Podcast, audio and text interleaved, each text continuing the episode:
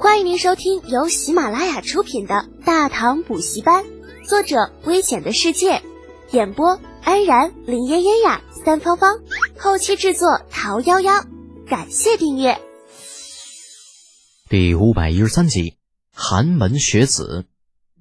尽管早有当刀的觉悟，可是李浩却并不想将来死无葬身之地。毕竟，刚刚李二也都说了。大批培养寒门学子，对于世家来说是绝户计。此法一出，必然会得罪很大一批人。那些人或许拿李二没有办法，可是对于他这个小屁孩嘛，弄死他还不跟玩过家家一样啊！至于说李二会不会保他，开玩笑吗？不是，新朝的时候那王莽还是皇帝呢，搞了个变法，照样把自己给搞死了。由此可见，皇帝也并不是万能的。想到这里，李浩不禁为自己刚刚的一时冲动而感到后悔，眼珠一转，计上心来。皇帝叔叔，这办法嘛，小侄倒是有一个，只是小侄才疏学浅，资历不够，怕是难当大任，还需皇帝叔叔派一位声望与学识灌溉当世的大能主事才好。李二原本也就是那么一说，根本没指望李浩有什么计划。结果没有想到，区区数个呼吸之间，这小子竟然有了算计，也不知道是早就算计好的，还是临时起意。若是临时起意，指不定给自己出什么样的馊主意呢。你且说说你的办法，若真是可行，朕便让无忌出来主持此事。不过，小子，若是拿一些偷鸡摸狗的办法来忽悠朕，当心你的皮子。皇帝叔叔，您想哪儿去了？小侄办事儿，您老可以放一千二百个心，肯定无差。李浩信誓旦旦的保证着，心里却是腻歪之极。那感情老子在李二的心里就是个偷鸡摸狗的呗？这真是的，早知道不给他出这主意了。暗自吐槽完毕，李浩面色一正，不等李二再问，直接道：“其实小侄的想法呀，也很简单，那就是普及义务教育。”大唐全境各州各县设立初等蒙学及县学，学制一共六年。凡适龄孩童必须入蒙学读书。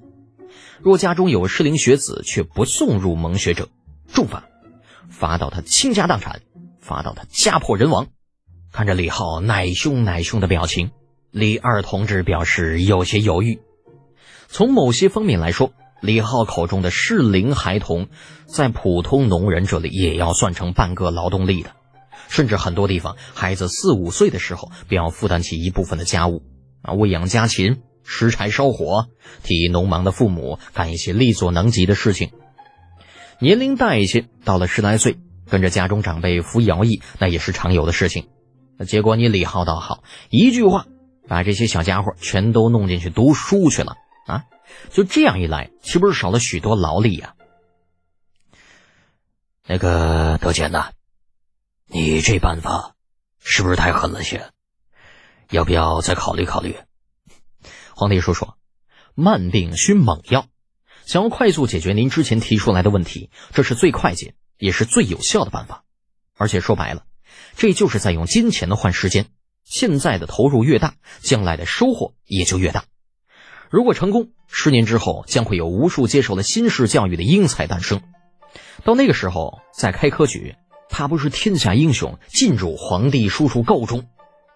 一句“天下英雄进入构中”，直说进去了李二心里去了。什么用金钱换时间，什么投入越大收获越大，这都不叫事儿，不就是钱吗？眼下我大唐最不缺的就是钱，好不好？那皇宫内库仓库里边那钱啊，都开始生锈了。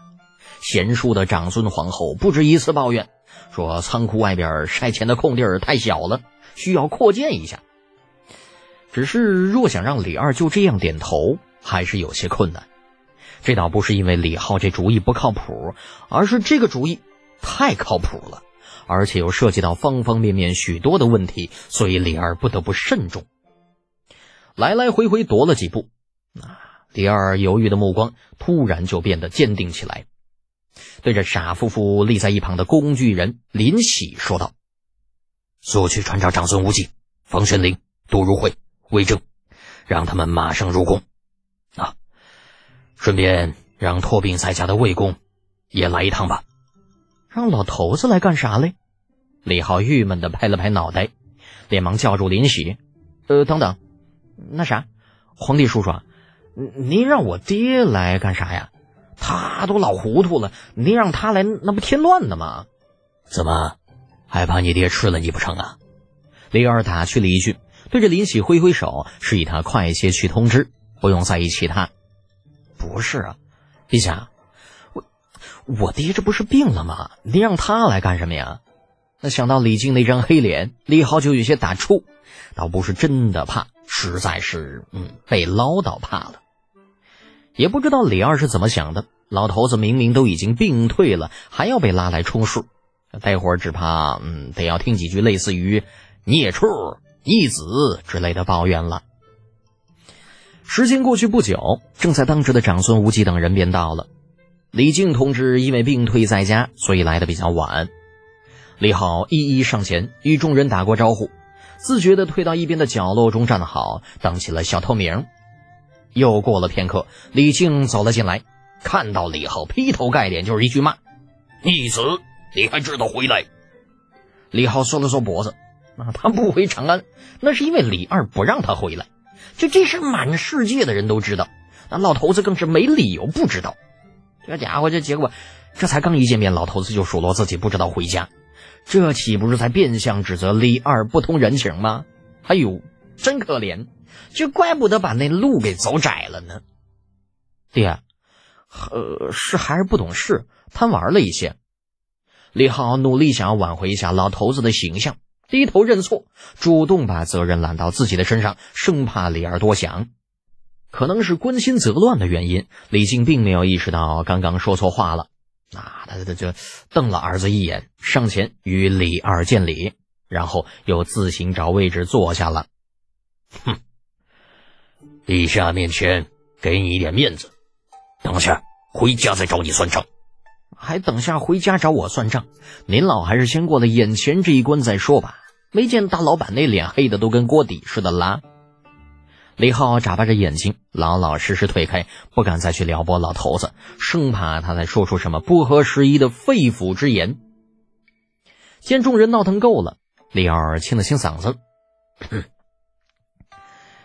诸位爱卿啊，今日朕找你们前来，是想要与你们商量一件事情。”没人说话，所有人都做洗耳恭听状。顿了顿，李二继续道。朕打算在大唐全境兴办义学，凡五岁以上、十岁以下的适龄学子，皆要入学学习，学制六年。紧张的李浩稍稍松了一口气。尽管李二刚刚话里有摘桃子的意思，可是对于现在的他来说，却未必就是一件坏事。至少他不必用脆弱的肩膀去扛起教育改革的重担。与做生意赚钱相比，教育改革等于是嗯一锄头刨到士族的祖坟里边去了。这消息传出去之后，呃，大唐所有读书人都得炸喽。李浩可不认为自己这小胳膊小腿能够与全天下的读书人作对呀。听众朋友，本集已播讲完毕，请订阅专辑，下集精彩继续哦。